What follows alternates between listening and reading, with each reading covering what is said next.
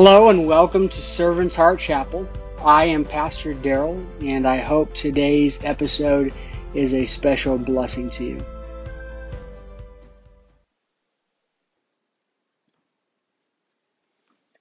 Romans chapter 8, we'll be starting with uh, verse 18, finishing up chapter 8, and getting halfway through the book of Romans. And we just have a little while before Advent starts, so we'll be doing what we can in Romans and then re engaging after Easter. So look forward to that. Time just keeps marching on. Verse 18.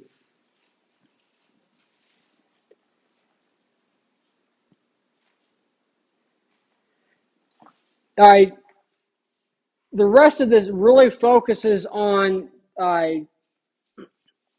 the problem of pain, as uh, C.S. Lewis put it in his title of that name. The struggle we have with struggle. It's very easy to, to think uh, because I'm a Christian now, you know, I shouldn't uh, be going through any kind of suffering. A lot of young Christians fall into that trap. Uh, but the reality is not that way. Now we do evade a lot, great deal of suffering by not sowing sin, right? Uh, by living a life obedient to the Lord, we evade uh, a lot of the pain and, and, and trauma that people deal with in this life but we are not exempt from suffering. And so we deal with all manner of suffering. We're going to talk about that in detail. the types of suffering that we deal with as Christians. Uh, and it, it, we're certainly not exempt from it. Um, one one person I thought of certainly was was Lori, uh, who attended our church a while back, and we first met her, she was in very bad shape physically, and she uh, started coming to church.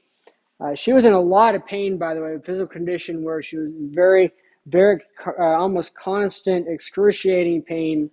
Uh, most people in her condition uh, die from suicide because the pain is so constant and so bad. And when you know God does heal people, I've seen it, and you know, kind of wondered, you know, if she gives her heart to the Lord, if God might uh, do that for her, and uh, she gave her heart to the Lord. The same time, we helped her get out of the living condition she was in, her health seemed to improve for a while, but then she got worse again. And in the last uh, couple years of her life, she was hardly able to to leave her bed, let alone come to church. And that that brought with it a lot of uh, a lot of suffering, a lot of mental anguish besides physical anguish, um, a lot of emotion, emotional anguish. And God just God didn't heal her. And you might ask why? Why put her through that? Uh, and we're going to talk about that today. Uh, see, for the Christian, the, the, there's suffering is not meaningless. There's a purpose to it, and and once you see the purpose, it, it, it's your perspective of suffering changes. Very much like an athlete. An athlete, a, a world class level athlete, goes through all kinds of suffering gets up early in the morning, you know, only eats certain foods, you know, um, uh, rejects anything that uh, all the fun foods, and and and ex- works out, exercises, trains. You know, the mental uh, uh, challenge alone is great, and and they they do it all for so they have a shot and maybe uh, breaking a world record or or at least uh, winning a competition. Uh, it's worth it to them that that suffering they go through that just for that moment of being pronounced the winner. And then people go through suffering uh, for uh, great achievement. Uh, Missy and I, this past Friday, uh, went and saw the five Browns, uh, five uh, siblings who are just world class pianists. Uh, all five of them attended and graduated from Juilliard. And uh, it was just an amazing thing to see. and they're clearly highly skilled. Um, beautiful music, very, very good with what they do. And and as far as I know, you know, all of them are in their in their mid and late twenties, maybe early thirties. Still very young. But that that skill, that beauty they are able to bring to the world did not come without a cost. They all started learning to play the piano at three years old and and practiced and practiced and practiced and most of their childhood they they would spend uh, at least five hours a day practicing. Well, that comes at a cost. I, I, I, I, they have to give up so much of their childhood uh, for that to achieve that any friendships developing. They give that up to achieve that. Uh, a great deal of suffering, but it was worth it to them in order to achieve the skill level that they have achieved. And Paul here talks about it being worth the suffering that we're going through as Christians because it's going to achieve something amazing for us. We'll talk about that. In this last section, we see Paul's threefold testimony uh, to this the future transfiguration that awaits us as suffering believers. In verses 19 through 22, we see uh, the sign of creation. And by the way, I have a lot of lists in in today's sermon. So if you love writing lists, this is your sermon this week. We see the sign of creation. And in verses 23 to 25, we see the yearning hope of Christians themselves. And then finally, the rest of it we see the intercession of the Spirit, which helps us in our prayers and lends words to our longing. Before we get into this, there are four points that really need to be made. First, notice that suffering and glory belong together, they are intertwined. Secondly, the sufferings and the glory characterize the two ages. We're suffering now, but we won't always be suffering. There will come a point in time when our suffering will end, and then we'll spend eternity in glory.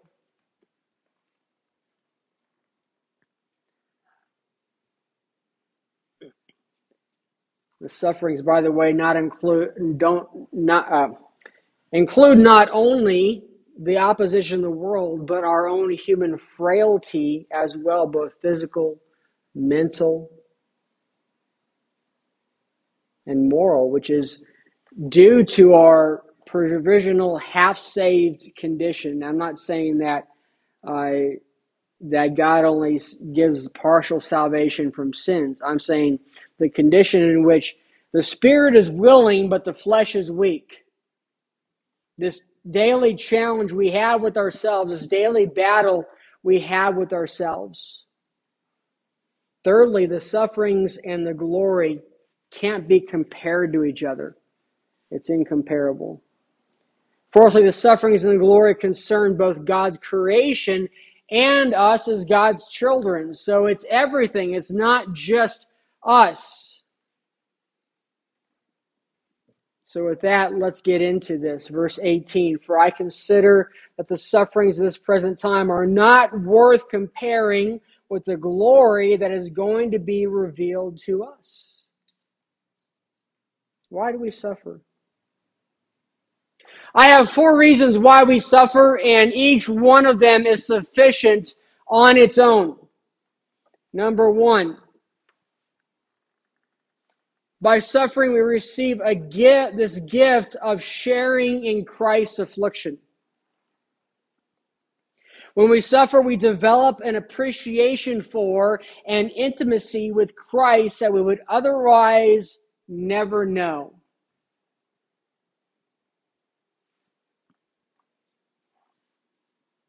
Number two, suffering purifies believers. Something about suffering that purifies our character. You heard the term acid test or something, right? Well, the acid test was literally an acid test back when gold was traded, used as currency. Those who were suspicious about some what they were just given was in fact gold would have nitric acid nearby and they put the nitric acid on it. If it was real gold, it wouldn't be bothered at all. But anything uh, there that wasn't real gold would be eroded away. So suffering does for us. It it, it conditions us. It it erodes that that dross, that part of us that doesn't belong, and purifies our hearts. Number three, suffering testifies of the reality of your faith. Often, people, uh, when someone gets saved, things get suddenly get much worse. Everything just falls apart. They lose their job. Their friends turn away from them. They, you know, uh, they start having all these issues and all these problems. That's a testament that you're doing something right. Because the devil is fighting against you.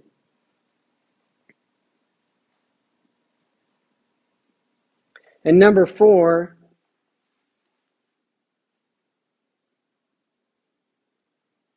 God is going to reward us for it. An amazing reward. And we're going to talk more about that later on. But there's this amazing reward that, as we see here uh, in verse 18, um, this glory is going to be revealed to us. It doesn't even compare. You can't compare the suffering that you're going through, no matter who you are and what you've been through. Glory that, that, that God reveals to us when our time comes is going to be is going to completely blow it out of the water. Verse 19. For the creation eagerly awaits with anticipation for God's sons to be revealed. Did you know that? All of creation is is uh, is eagerly awaiting, awaiting it. For, for the creation was subjected to futility, not willingly, but because of him who subjected it.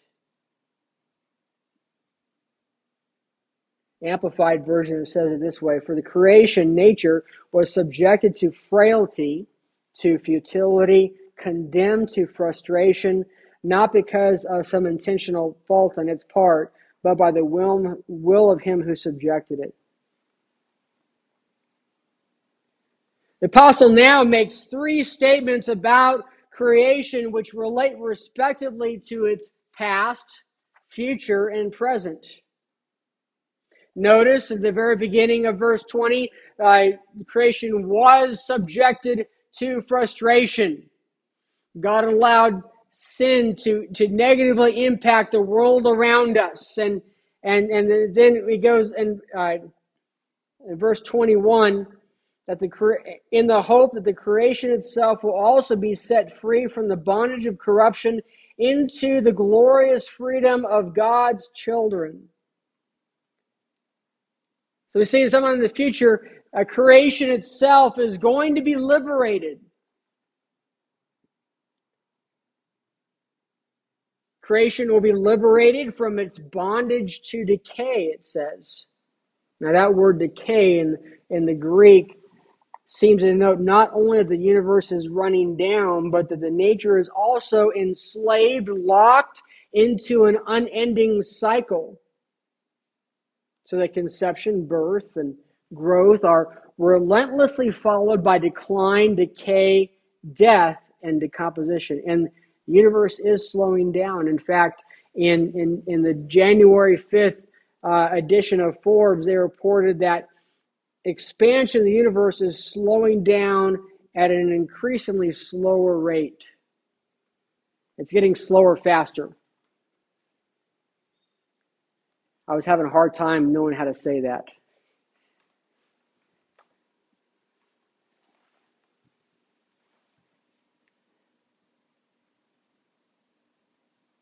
But positively, creation will be the future, will be liberated into the glorious freedom of the children of God. I it's going to be interesting to see, interesting to see how creation is affected by the final redemption.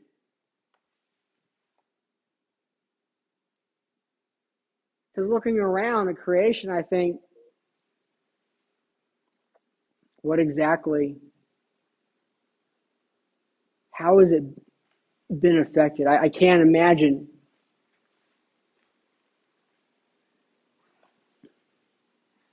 But that's all we've known, so it's hard to know what we've lost because of sin. Verse 22 For we know that the whole creation has been groaning together with labor pains until now. So you know now they're they're grown the creation is groaning right up to the present time. The creation is currently groaning with these labor pains, this expectation of eventually God restoring creation to its rightful place.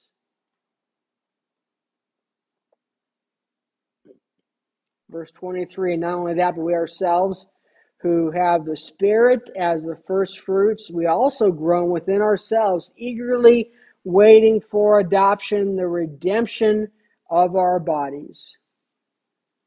Now, here Paul highlights different aspects of, of, of the what we're dealing with now, where where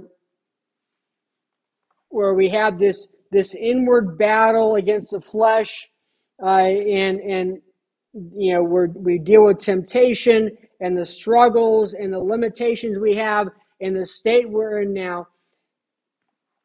He makes five affirmations about it. First off, at the beginning of verse 23, we see that even now we have the first fruits of the Spirit, which indicates there's going to be a lot more.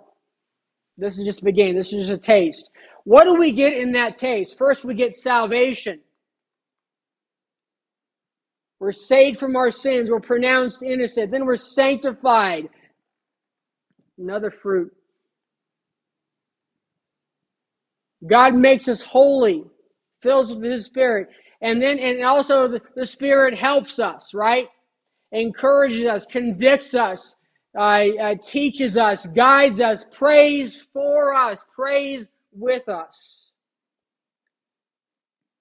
And we also have love, joy, peace, patience, kindness, generosity, faithfulness,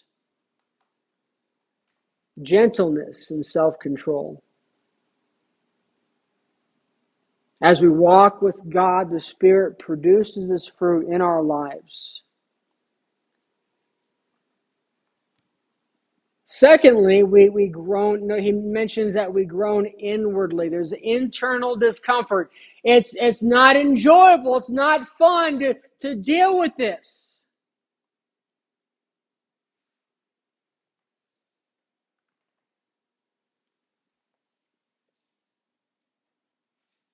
Thirdly, we, we wait eagerly for our adoption as sons, the redemption of our bodies. So we're, we're waiting to go home.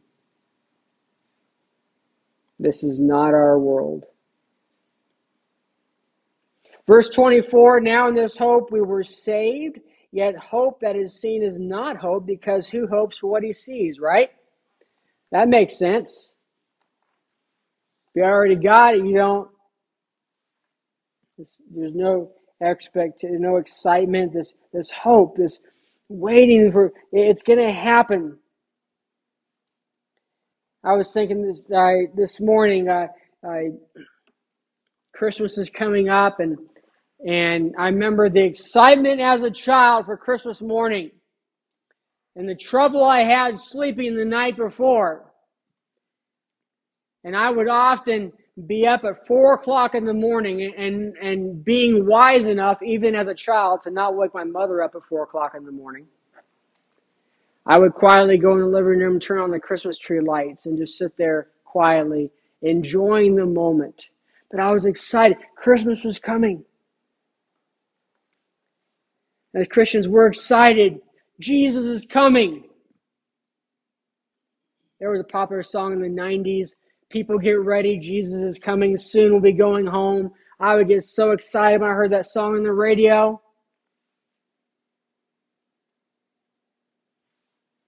Get ready. That's hope.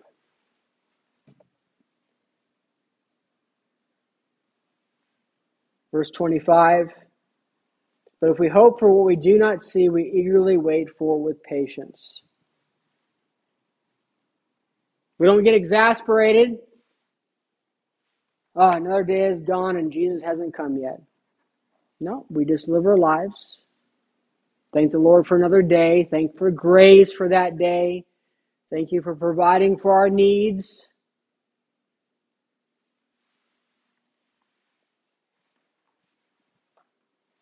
Maybe tomorrow.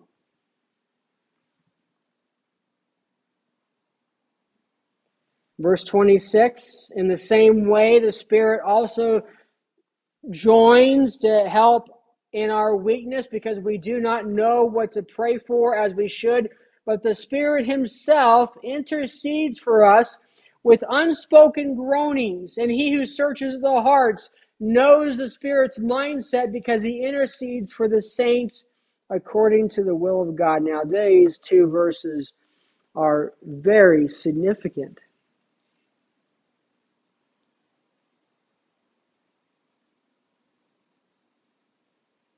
It says the Holy Spirit intercedes for us.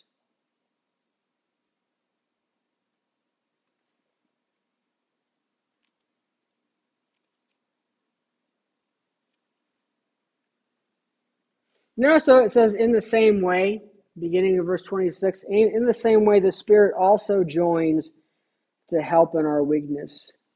What does he mean by that? In the same way.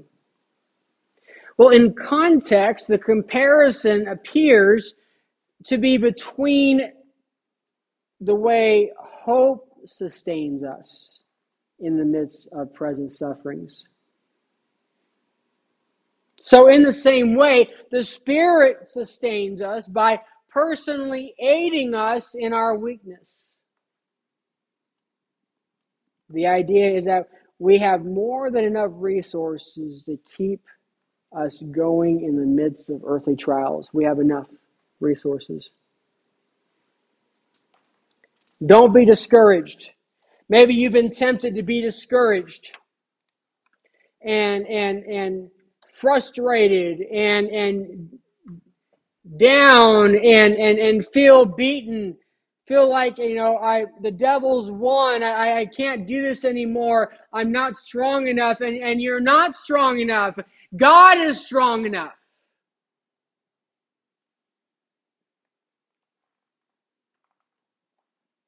notice this verse 26 and 27 concerns the ministry of the holy spirit it's another part of what the Holy Spirit does for us. We saw that uh, in verses 2 through 8.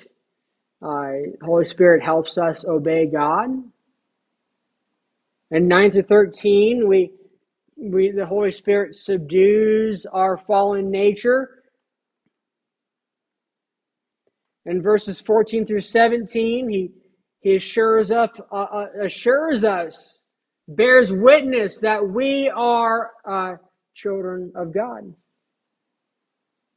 And in 18 through 23, we see that the Holy Spirit provides us a guarantee and a foretaste of the blessings God has prepared for us.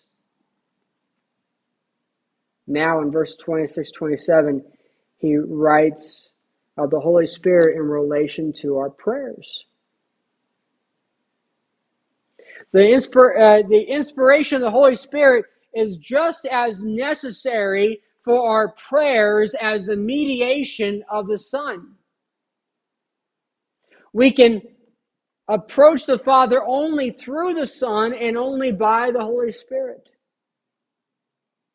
John Murray once wrote thus the children of God have two divine intercessors. Christ is their intercessor in the court of heaven, while the Holy Spirit is their intercessor in the theater of their own hearts. What are we saying? We're saying that what the, Bible says, we are not doing this alone. You are not alone in this.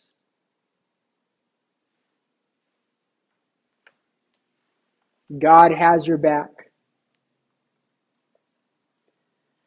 Verse 28 we know that all things work together for the good of those who love God, those who are called according to his purpose. And here we see Paul have has he states five unshakable convictions.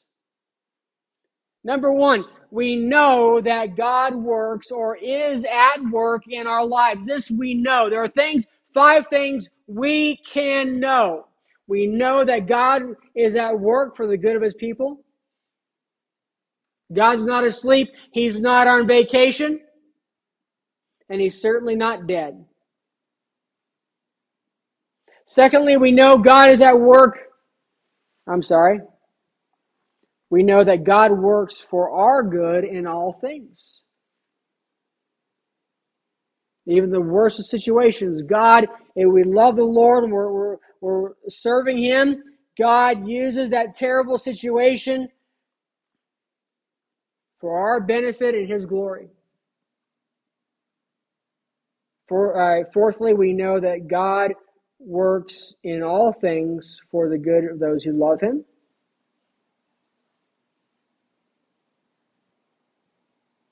Fifthly, we know those who love God are also described as those who have been called according to his purpose.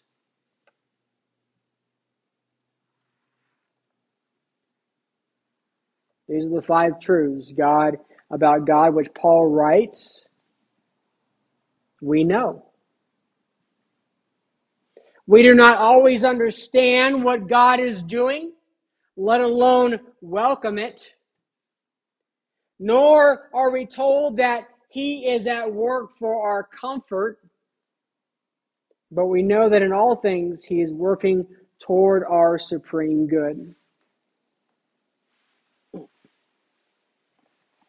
There's a young lady who was kidnapped by some Muslim extremists in Nigeria a few years ago. Her name escapes me at the moment, but I prayed for her.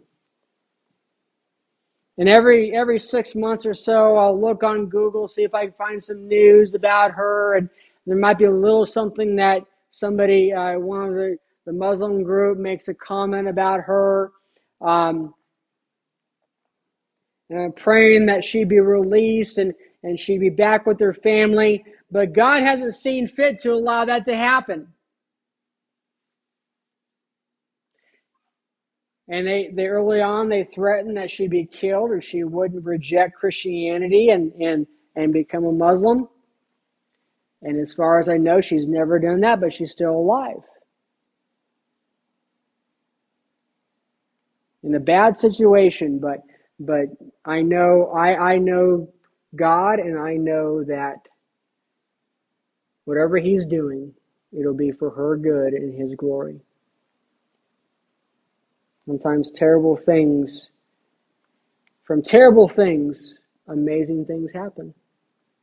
A long time ago, a little boy, nine year old boy named Lewis, I was in his father's workshop. His father was a shoemaker, and I, the boy was standing near the workbench, and an awl fell from the workbench into his eye and did so much damage the other he lost sight in the other eye as well he was completely blind and his dad uh, did his best to help him and send him to a school for the blind and and the boy learned to read using large wooden blocks to try to fill the letters and, and read that way. And the years went by, and as a young man, Louis was, was in his father's shop, shop and, and started thinking there has to be a better way to read if you can't see. And he took he took an awl, maybe even the same awl that cost him his sight, and he punched it into a piece of paper made a little raised dot, which became the letter A in a reading system for the blind. Louis Braille impacted millions of lives at the cost of his sight. I believe as Christians, when we, God has us suffer, the impact is even greater. Lori suffered a great deal, like I said, mostly bedridden. But she was in this where she was in this position she would attract young people. Young people from broken homes and, and drug problems. And they would come to her and they would stay with her even and, and, and, and be with her and help her. And she would just love on them and pray for them and encourage them to Jesus? Dozens upon dozens of people, young people that I even knew about. I don't think I knew about them all.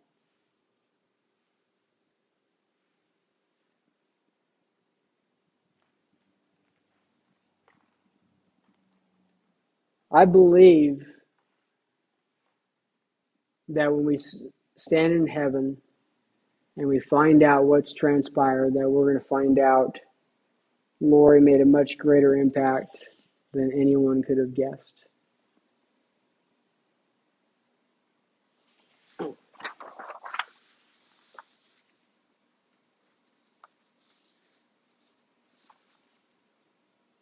Back to verse 28, just a mention on the word love there.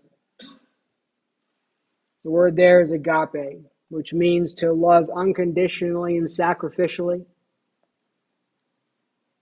Ultimately describes the love which God Himself is. It's not sentimental or emotional love, but represents to the obedience to obedience as the act of one's will. And notice this is the only place in Romans where Paul wrote of the believer's love for God. And finally, for this verse, notice that this word love is in the present tense, which indicates agape is a believer's lifestyle. It should be our habit of life. Verse 29 For those he foreknew, he also predestined to be conformed to the image of his Son, so that he would be the firstborn among many brothers, predestined as in planned.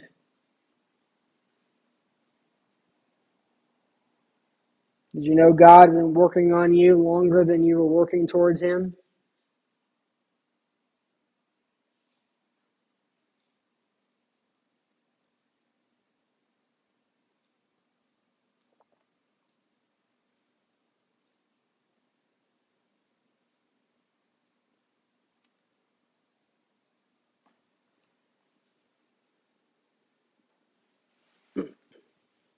A decision is involved in the process of becoming a Christian, but it is God's decision before it can be ours. Now, this isn't to deny that we, this is not to deny that we decided for Christ and freely, but to affirm that we did so only because He first decided for us. He planned.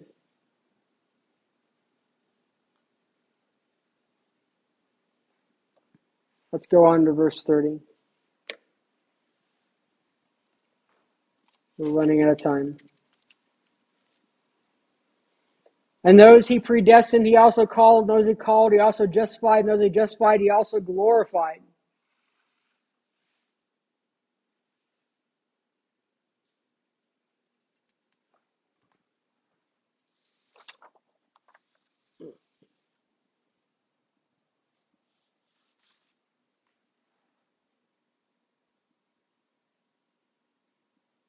Verse 31 What then are we to say about these things? If God is for us, who is against us?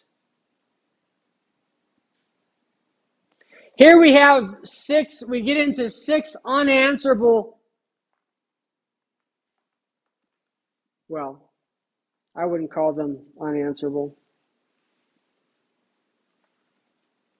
Six questions. Number one, what then shall we say in response to this? In light of, of, of, of, Paul's five convictions and five affirmations, what is there left to say, he's saying, or what can we add?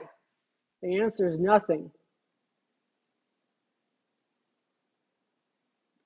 Question number two If God is for us, who can be against us? Who can stand against us if God's for us? The answer is nobody. Verse 32 has a third question. He did not even spare his own son, but offered him up for us all. How will he not also with him grant us everything? How would he not? God already gave us the most valuable gift. Everything else is easy.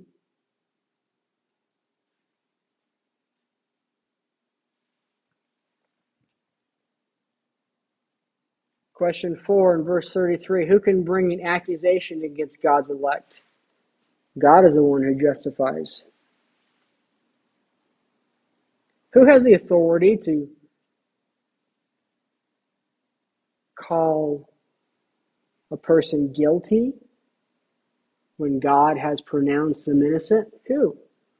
Nobody.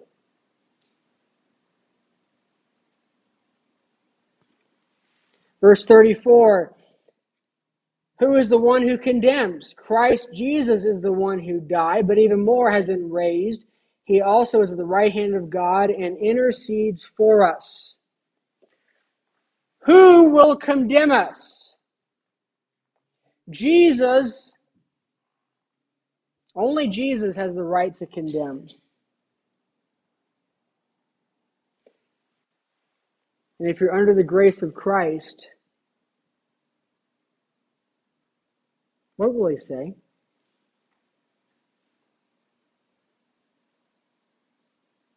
Verse 35 Who can separate us from the love of Christ? Can affliction or anguish or persecution or famine or nakedness or danger or sword?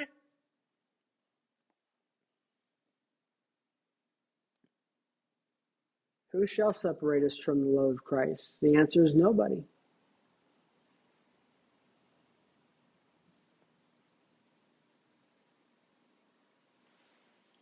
Verse 32, uh, Paul quotes from Psalm 44 22. As it is written, because of you, we are being put to death all day long. We're counted as sheep to be slaughtered. Verse 37 No, in all these things we are more than victorious through him who loved us. You know, Paul says we're more than victorious or more than conquerors. This does not mean that in in does not mean that that we conquer and more. On the contrary, it may mean that we do not conquer at all, but we do more than conquering. In suffering, we, we, we pull from defeat values that could never have been gained by conquest.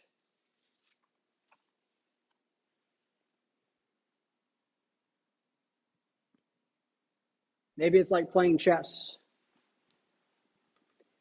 In order to get better at playing chess,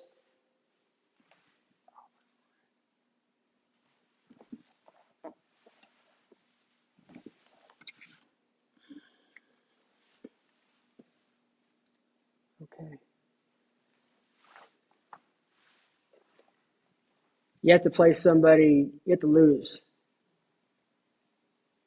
If you played against somebody who's much worse than you and you always won, you never learn anything. The more thoroughly the Lord brings our graces into exercise, the more fully shall they be developed, and the more mightily shall they be invigorated. Someone once wrote. Verse 39.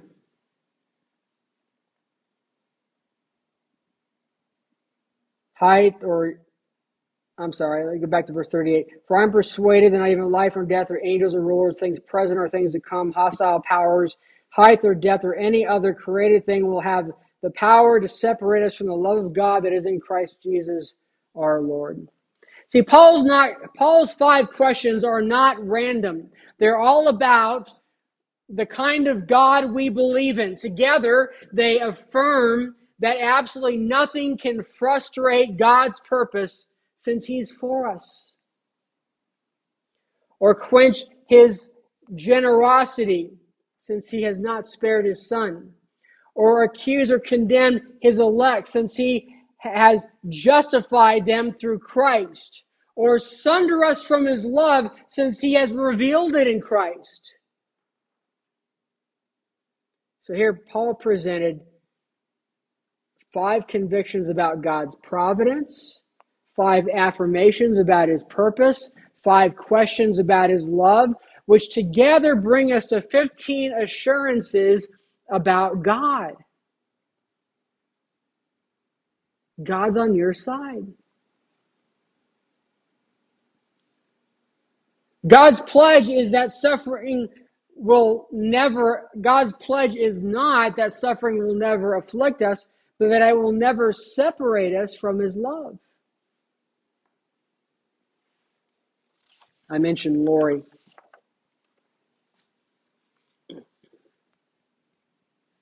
Not long before, and we're almost done.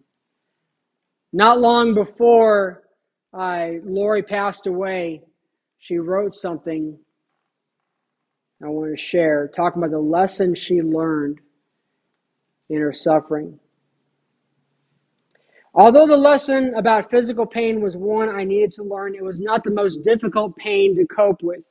It was an emotional and spiritual pain I felt due to my condition that would often overwhelm me. There were many nights I asked God, why? God never answered in a way I easily understood, but evil did. Evil was quick to whisper lies in my mind. Evil would tell me, I deserve the pain. It laughed as it declared I was not worthy of God's healing touch. Evil told me I could never be good enough for God.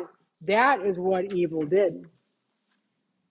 What God did was make the sun rise in the morning, assuring me that light conquers darkness. God would paint the canvas of the sky he created in a masterpiece of beauty available for all to see. God showed me the delicacy and peace in our world by allowing me to sit in silence and prayerful meditation as I watched the seasons slowly change outside my window. God gave me the scriptures to read that reminded me that I was chosen and loved before I was even born. God sent me friends and that gave comfort, companionship, and humor. They stood by me and answered my call when I was in need, and they continued to love me when I was undeserving. God gave me strength to hold on until morning during those long nights that evil assaulted my spirit. it didn't take long for me to stop asking God why. I knew that God did not cause my condition. What He did was give me the ability to cope with it and learn from it instead. He taught me to how to understand another person's pain. Whether it's physical or emotional, God gave me a comprehensive understanding upon which to draw from. He gave me a depth and understanding uh, all too well depression, loneliness, frustration, and even death. God taught me how to understand these conditions, but also understand that He is always beside me no matter how deep in darkness I would fall. I know from my own years of experience that God will always make the sun rise to silence the whispers in the dark. The second lesson God taught me was how to fight the evil whispers that plague us. Anger, frustration, and loneliness are breeding grounds for evil to slip through the cracks of our angelic armor. Depression is a battleground for our souls. When we look inward, we see the sin and flaws in our lives, and we tend to focus on our failures. Modern spiritualists tell us to look inward to find our inner peace, but God tells us to look upward and outward toward love and compassion to find peace.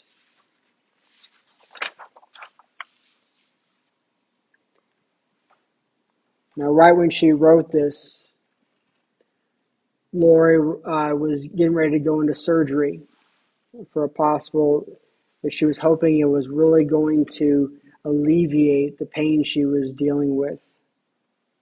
And so she wrote this Wednesday came, Missy and I drove to the hospital excited, encouraged, and confident in the results. I awoke from surgery crying out in pain. Every movement caused my back muscles to contract in pain. It was horrible. I was shocked. It was not supposed to hurt like that. Something must have gone wrong. God had not blessed me with healing. I was going to live my life in pain, watching the clock in anticipation for the next dosage, alone, weak, and a burden. I also wanted to crawl into bed, load up on pain pills, and go to sleep. And that's what I did. I messaged my family and friends telling them the surgery did not go well. Every time I woke up, I read messages of reassurance and confirmation that prayers were being spoken. I spent a very long, drug induced, painful day and even longer night listening as evil whispered in my ear. Then God made the sun rise.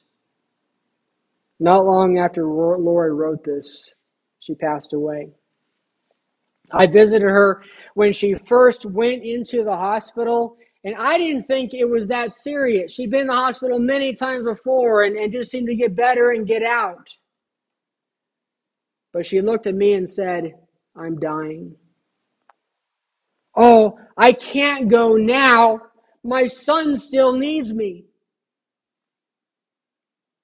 At death's door, she neither looked forward to the relief of death nor clung to self preservation. She was only concerned about others. A couple days later, that, that afternoon, they flew her to Lubbock, and, and a couple days later, Sunday night, in fact, we were here and, and getting ready to start church, and, and we got the word that Lori wasn't going to last very long. So Missy and I took off for Lubbock, and we got there at the hospital, and and and spent a little time with her, waiting for her son to arrive, and and Missy and I sang some songs to her. She wasn't conscious. And then her son came, and, and we all said our goodbyes and shut off the machinery. And she was gone within a few minutes. I don't know what Lori saw as she passed, but I bet it looked like a sunrise. Let's stand.